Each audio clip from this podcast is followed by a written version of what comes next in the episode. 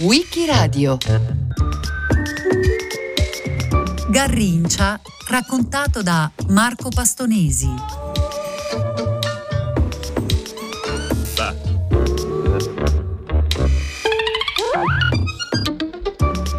Li lasciava con il culo a terra. L'espressione è forte e non correttamente radiofonica, ma è proprio l'espressione pronunciata dai radiocronisti di allora ed è proprio l'espressione ripresa ancora oggi da un calciatore, allenatore, scrittore, dirigente argentino, Jorge Valdano, perché lui, Garrincia, gli avversari li disorientava, li confondeva, li irrideva, li umiliava, li lasciava incerti, interdetti, inebetiti, increduli, con il culo a terra. Gli bastava una finta, la stessa, ormai prevedibile eppure sempre imprevista, un gioco di gambe, un cambio di direzione, un salto di velocità. E non c'era avversario che non ci cascasse, e non c'era avversario che lo prendesse. Quella finta sempre uguale, sempre la stessa, dovuta al fatto, dicono che avesse pure una gamba leggermente più corta dell'altra, tutti sapevano che lui avrebbe fatto quella finta, lui la faceva e i più grandi cadevano davanti a lui e andava via, uno, due, tre e il cross. Intanto sulle tribune, sulle gradinate, nelle curve, nei parterre, il pubblico godeva, gioiva, esultava, rideva. Garrincia era e lo avrebbero anche inciso sulla lapide della sua tomba l'allegria del popolo. Era, era un compagnone. Eh, questo lo è sempre stato, anche per il suo modo di scherzare. È sempre stato un tipo molto umano, molto gradevole. Anzi, era sempre allegro. Vorrei avere il suo spirito. Garrincia, Garrincia all'italiana, ma Garrincia a Rio de Janeiro con la R aspirata e il CH dolce e Garrincia in altri stati brasiliani, da qui in poi lo pronunceremo all'italiana. Garrincia non era il suo nome, ma il soprannome. Il suo vero nome era Manuel Francisco dos Santos. Invece Garrincia è il nome che si dà alla cambacirra, un passerotto in varie tonalità di marrone, molto diffuso nell'America del Sud e anche in quella del Nord. Un canterino, specialmente in coppia, maschio e femmina. Si nutre di insetti, soffre la prigionia, ha bisogno fisico di essere libero, abita la libertà. Un giorno sono andato a vedere il debutto di un giocatore del quale non si sapeva bene neppure il nome. Luis Mendes, per esempio, grande cronista sportivo, lo chiamava Guardicio a causa di un cavallo che aveva vinto il Gran Premio del Brasile. Poi in seguito Guarrincio è diventato Garrincio e poi finalmente Garrincio ed è stata la sua ultima donna, la penultima che ne so, insomma la madre dei suoi figli che ha dato questo nome. Ha detto no, il suo soprannome qui è Garrincio e si scoprì poi che era il nome di un uccellino. Garrincha era nato il 28 ottobre 1933 a Pau Grande, una cinquantina di chilometri a nord di Rio de Janeiro. Ed era nato povero, poverissimo, povero in canna. Il padre, Amaro Francisco dos Santos, lavorava come guardia notturna di sicurezza.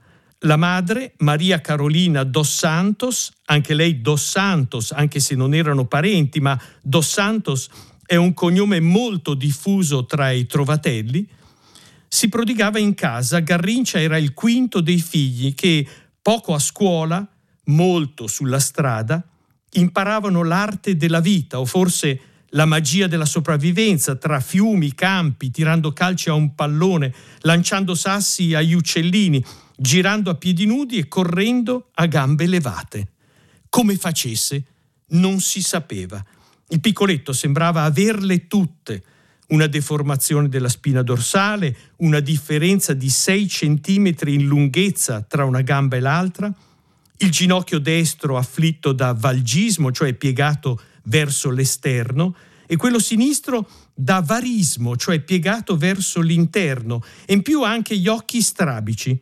e il fisico debilitato da una poliomielite e dalla denutrizione o comunque dalla malnutrizione. Uno storpio, come dicevano gli altri bambini, con quella crudeltà inconsapevole propria di chi ancora non sa come certe parole possano ferire. Insomma, un bambino e poi un ragazzino con evidenti disagi fisici, tanto che i medici gli sconsigliarono di giocare, per esempio, a pallone. Ma come si fa a negare a un bambino e poi a un ragazzino, per di più brasiliano, per di più povero, per di più che abita sulla strada, di giocare a pallone? Come negargli di ascoltare la musica, come negargli di tuffarsi in un fiume o nell'oceano, come negargli di guardare il cielo e sognare. Infatti, Garrincia a pallone ci giocava. Io guardavo le sue gambe e pensavo, questo ragazzo non supera l'esame medico, deve avere un problema di artrosi. Era un bambino selvaggio, beveva e fumava fin da piccolo. Beveva casciassa, un'acquavite ottenuta distillando il succo della canna da zucchero. Pare che a dargliela fossero gli stessi genitori, come un lenitivo per alleviare i suoi dolori fisici. E fumava sigarette fatte con la paglia e appena poteva, spesso, molto spesso, giocava a pallone. Scuola poca e male, lavoro presto e duro. Licenziato per scarso rendimento e grandi inadempienze, reintegrato ma solo per poter essere schierato nella squadra di calcio dello stabilimento. Fra disgrazie familiari, la mamma morta quando Garrincia aveva 16 anni, e piaceri agonistici, le partite certo e anche le bevute, Garrincia era indisciplinato, scapestrato, sregolato. Non aveva ancora compiuto 19 anni quando si sposò per porre riparo, proprio così, a una gravidanza. Da Nair ebbe otto figlie e da Iraci, una storia d'amore parallela, altri due figli.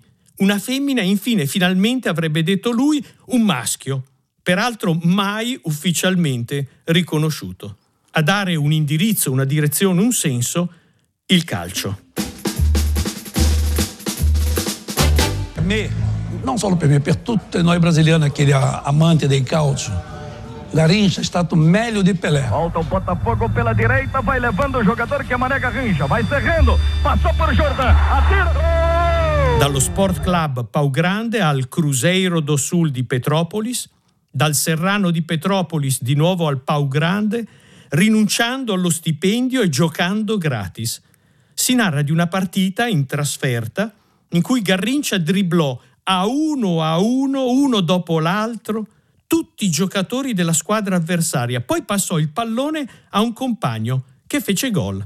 Un avversario irritato gli fece un fallaccio a Garrincia.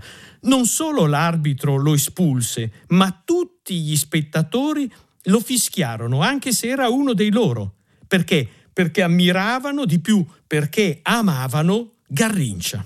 Il cross di Garrincia è girato in rete ancora da Amarillo. Garrincia era pronto per sostenere un provino per una squadra vera, forte, importante. La prima fu il Vasco da Gama di Rio de Janeiro, ma si presentò senza scarpe da gioco e il provino gli fu negato. I provini con il San Cristovao e il Fluminense altri due club carioca andarono male, finché provò con il Botafogo, altro club carioca, prima con la squadra giovanile, poi con la prima squadra. Qui il suo avversario era Nilton Santos, una leggenda del club e già 16 volte titolare nella Seleção, la nazionale brasiliana. Nilton Santos, soprannominato Enciclopedia, per la sua conoscenza del calcio e perché sapeva giocare sia in difesa sia in attacco, una novità per un terzino. Beh, Garrincia dribblò due volte Nilton Santos e pare gli fece anche un tunnel, cioè lo superò facendogli passare il pallone fra le gambe. Fu lo stesso Nilton Santos a spingere i suoi dirigenti ad acquistare quell'ala destra per la paura di trovarselo contro da avversario.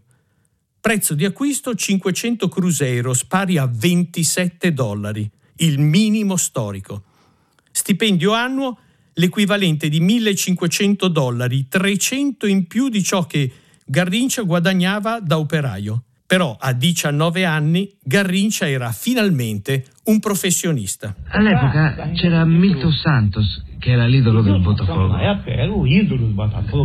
Milton Santos era davvero un grande giocatore di calcio. Quando Garrincia stava per entrare in campo, Nilsson gli ha detto: Sai chi ti marcherà? Ragazzo, sarai marcato da Milton Santos. E Garrincia, non c'è nessun problema. Là a Pau Grande c'è un tizio, un Joao che mi marca. E così è nata la storiella di Joao, Joao di Mané. Garrincia l'ha preso la palla, gli ha fatto due o tre finte, lui è andato per terra, seduto per terra. Allora Nilton Santos no? ha preso Garrincia, è andato dal da presidente del, del, Botafogo, si chiamava signor Paolo Azeredo, no? e ha detto, signor Paolo, per favore contatta questi giocatori che non voglio vedere lui contro di me mai. L'esordio in un amichevole, il debutto in Botafogo buon successo, 6 a 3 e 3 gol di Garrincia, uno su rigore. Quell'anno segnò 20 reti in 26 partite, ma i più romantici ricordano quando Garrincia dribblò l'intera difesa avversaria, poi invece di segnare passò il pallone a un compagno e quello era così ammirato dei dribbling e sorpreso dal passaggio che il gol se lo divorò. Anno dopo anno, stagione dopo stagione, campionato dopo campionato, Garrincia e il Botafogo decollarono. Nel 1958 Garrincia, 25 anni e 8 partite disputate in nazionale, venne convocato per partecipare ai mondiali che si tenevano in Svezia. Con lui un giovanissimo fenomeno, Edson Arantes do Nascimento, detto Pelé, soprannominato il Re. Lui Pelé non aveva ancora 18 anni, era il più giovane del torneo e il più giovane delle fasi finali nella storia dei mondiali. Aveva esordito in nazionale che non aveva ancora 17 anni, segnando contro l'Argentina in una sconfitta per 2 a 1. Insomma, un fenomeno. In una partita di preparazione ai mondiali del 1958 il Brasile affrontò la Fiorentina a Firenze. Sul 3 a 0 per la Seleção, Garrincia palla al piede, dribblò Robotti, Magnini e Cervato. Superò il portiere Sarti, poi si fermò.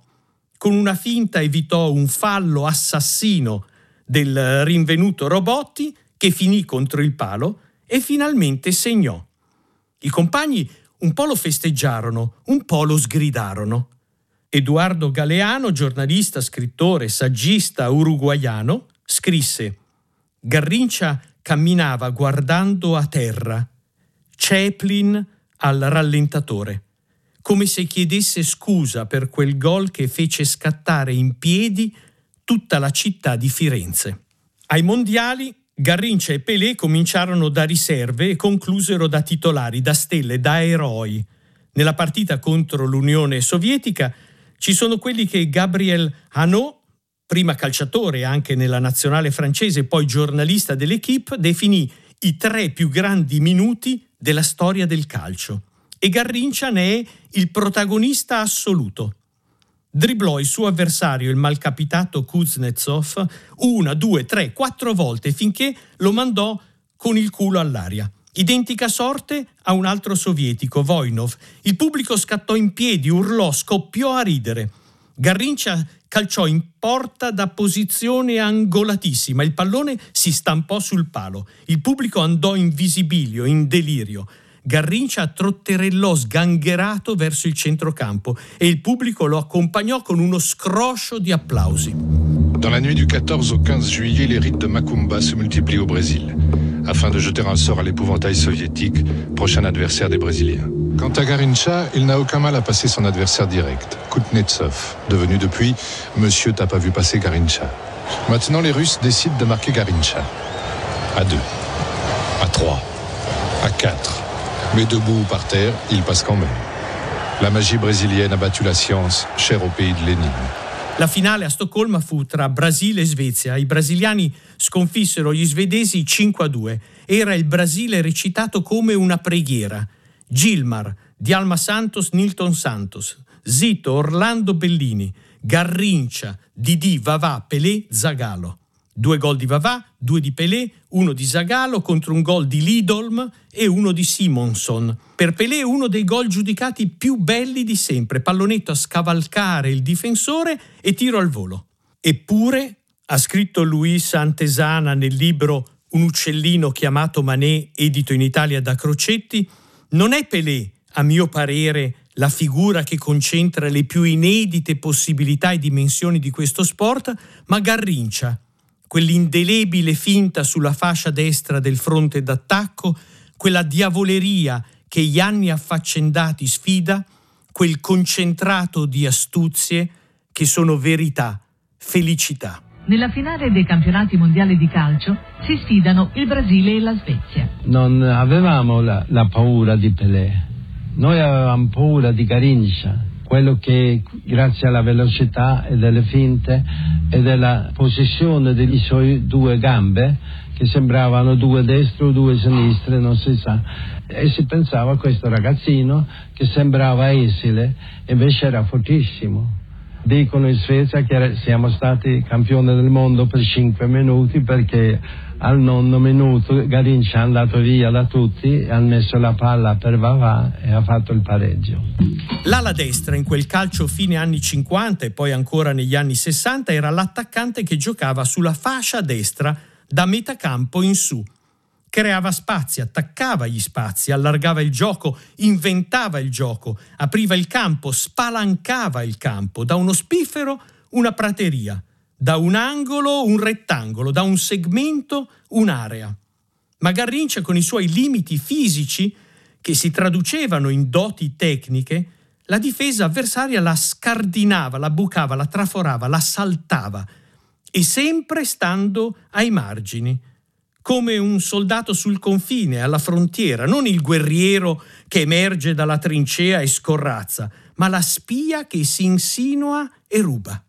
Con quel fisico disarticolato, le sue non potevano essere galoppate che si trasformavano in scorribande. Le sue erano mosse scacchistiche, acrobazie marginali, artifici artistici, magie incomprensibili, prodezze personali ma al servizio dei compagni dunque della squadra. Guizzi, serpentine, slalom, sparizioni, momenti di invisibilità. Garrincia confondeva l'avversario, disorientava i difensori, liberava i compagni, passava il pallone e chi lo riceveva spesso segnava. Nel suo piccolo Garrincia era un grande e fuori dal campo grandissimo. Quando la nazionale brasiliana tornò in patria dai mondiali di Svezia, fu ricevuta dal governatore dello Stato di Rio. Saluti, sorrisi, silenzio, discorsi e il premio, una villa in regalo a ciascun giocatore.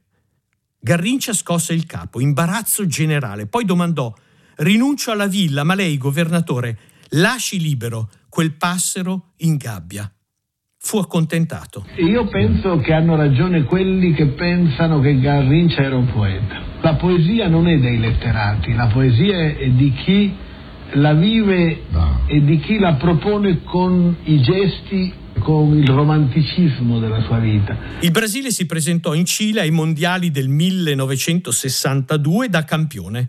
La formazione era più o meno la stessa preghiera di quattro anni prima. Gilmar di Alma Santos Nilton Santos, Zito Mauro Sosimo, Garrincia Didi Vavà Pelé Zagallo. Dopo il girone eliminatorio vinto, negli incontri a eliminazione diretta, la Seleção superò l'Inghilterra nei quarti, il Cile in semifinale, e qui Garrincia, picchiato dai cileni, reagì, venne espulso, uscendo dal campo fu colpito da una pietra in testa, il giudice comunque non lo squalificò.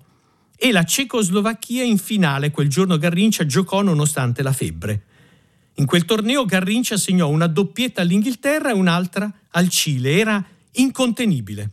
La partita più letteraria fu quella nel girone eliminatorio contro la Spagna. Il Brasile perdeva 1-0, poi Garrincia si scatenò e Amarildo, che sostituiva Pelé, segnò due gol. Quel mondiale rappresenta l'apice del gioco, dell'arte, della magia di Garrincia. Poi un problema al ginocchio condizionò la sua vita sul campo e fuori dal campo. Beveva, ingrassava, beveva, si deprimeva, beveva, non si allenava. Si racconta che un giorno Bellini, uno dei compagni di Garrincia in nazionale, spiegò all'avversario diretto di Garrincia: Senti, amico mio, Nessuno viene qui per vedere te o me, vengono per vedere Garrincia. Quando ti arriva davanti e cerca di passare, fai finta di essere dribblato. Così la leggenda, il mito, poteva continuare, finché Garrincia nel tentare un dribbling cadde da solo. Perché se prima era lui a ubriacare gli avversari di finte, adesso era lui a ubriacarsi di vino, di birra, di tutto. Fogo na galera, delira aplaudir. Um anjo torto, barroco a sorrir. Garrincha no nome, nas pernas garruchas. No chute, morteiro, um canhão de buchas. Um deus nos estádios, abrindo retrancas. Um desengonçado que as redes balança. Mandinga, catimba, a lógica tática. De nada valiam para as pernas mágicas. Mais um gol de letra, de placa, um golaço. A bola lhe adora e corre pro abraço. Malas artes do jogo, driblando zagueiros. Bobo pra corte, um herói brasileiro. Nonostante tutto, Garrincia venne convocato anche per i mondiali del 1966 in Inghilterra.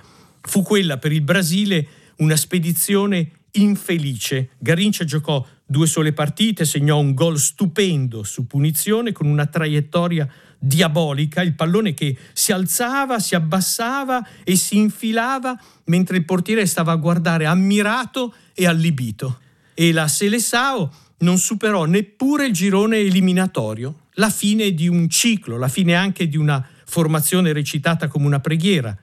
Le statistiche rivelano incantesimi. Garrincia in nazionale giocò 50 partite, ne perse solo una, l'ultima, e abbinato a Pelé collezionò 35 vittorie e 5 pareggi. Sei tu che credi di poter dribblare come me? Allora hai dello stile. Mi chiamo Garrincia. Ciao, Gico. Lui è Castiglio. Babà? Ciao, papà. Ciao, E- Sito. Didi? Ci vediamo in panchina, ragazzino. In panchina, ma il mister non ha deciso la formazione. Ah, ne sei proprio sicuro? La parabola discendente di Garrincia fu malinconica. Squadre sempre più scarse, ingaggi sempre più modesti, partite sempre più rare, prodezze sempre più invisibili e nella vita quotidiana problemi sempre più insormontabili, le mogli, le amanti, le figlie, i figli, quelli riconosciuti, quelli che spuntavano fuori dopo notti brave e confuse, i fallimenti finanziari, la povertà di ritorno. In tutto questo un nuovo grande amore, quello per la cantante Elsa Soares di Rio de Janeiro, ma ancora guai, la morte di un figlio avuto da Elsa in un incidente stradale, la morte della mamma di Elsa in un altro incidente, stavolta causato da Garrincia alla guida, forse in stato di ebbrezza. Garrincia riuscì a evitare il carcere, non una nuova depressione, non un nuovo alcolismo. È inutile pensare che Garrincha fosse un- una persona fedele, no. Lui, lui viveva per amore, no? lui amava tutte le donne, lui era, era una cosa de- della sua indole, non c'era niente da fare, lui era uno- una persona che viveva per quello. finché nel 1970, quando aveva 37 anni, Garrincia tornò in Italia per accompagnare Elsa Soares, impegnata a Roma in concerti al Teatro Sistina. Abitavano a Torvaianica. Lui trovò addirittura un lavoro, testimone del caffè brasiliano per conto del consolato. Elsa Soares è un nome famosissimo in tutto il mondo e soprattutto in Brasile dove è nata e dove è una delle cantanti più popolari. È venuta con Garrincha. È un nome famosissimo agli appassionati di calcio. Garrincha, famosissima ala che ha lasciato il calcio da un po' di tempo. No, non adesso. Non l'hai lasciato. Un giorno a Campo dei Fiori, il suo vecchio amico e compagno di squadra nel Botafogo e nella Seleção, Dino da Costa, lo vide mentre camminava, vagava, beveva, giocava a pallone con dei ragazzini per la strada. Da Costa, a quel tempo, allenava il Sacro Fano, una squadra di terza categoria tra la Flaminia e la Cassia, una ventina di chilometri a nord di Roma. Da Costa trovò il suo vecchio amico stranito e conciato. Lo convinse a incontrare il presidente del Sacrofano, Michele Di Piero, che di lui si innamorò e lo ingaggiò un tanto a partita, 100.000 lire, si dice. E siccome non poteva essere tesserato come straniero per il campionato, Garrincia partecipò solo a tornei e amichevoli organizzati per lui, su di lui, con lui. Maglia giallorossa, come quella della Roma amata dal presidente Di Piero, e il numero 7. Corrado Corradini nella Lazio, la trafila delle giovanili fino all'esordio in prima squadra, poi allenatore nello staff della Lazio e anche della nazionale italiana, ricorda Garrincia come un uomo educato, rispettoso, semplice, disponibile e ancora, come sempre, un fuoriclasse. Quella volta che Pronti Via calciò in porta e segnò un gol da metacampo, quella volta che segnò un gol da calcio d'angolo, da destra, calciando di esterno destro sul primo palo, sopra la testa del difensore che allora proteggeva quello spicchio di porta e quello spazio di area.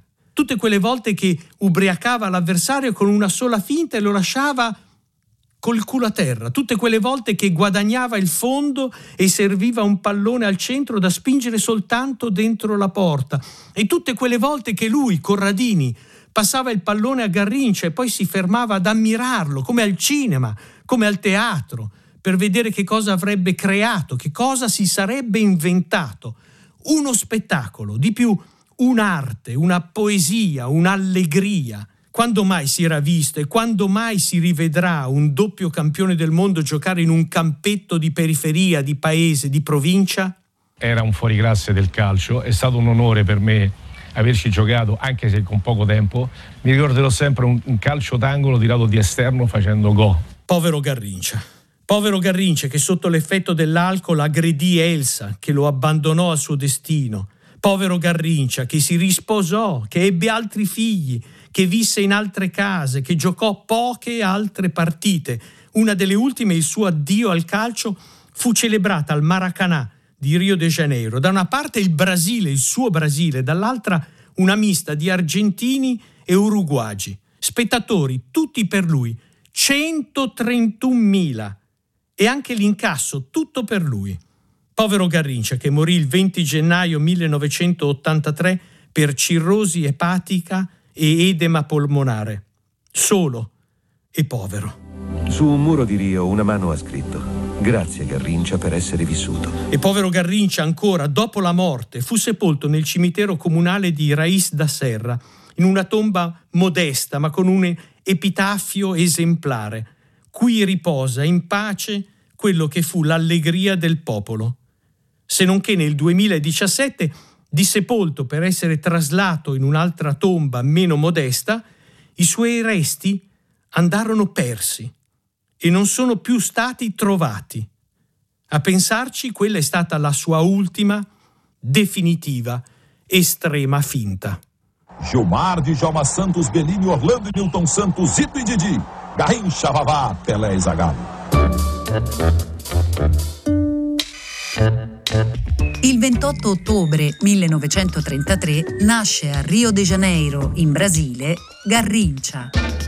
Marco Pastonesi l'ha raccontato a Wikiradio. A cura di Loredana Rotundo, con Marcello Anselmo, Antonella Borghi, Natascia Cerqueti e Roberta Vespa.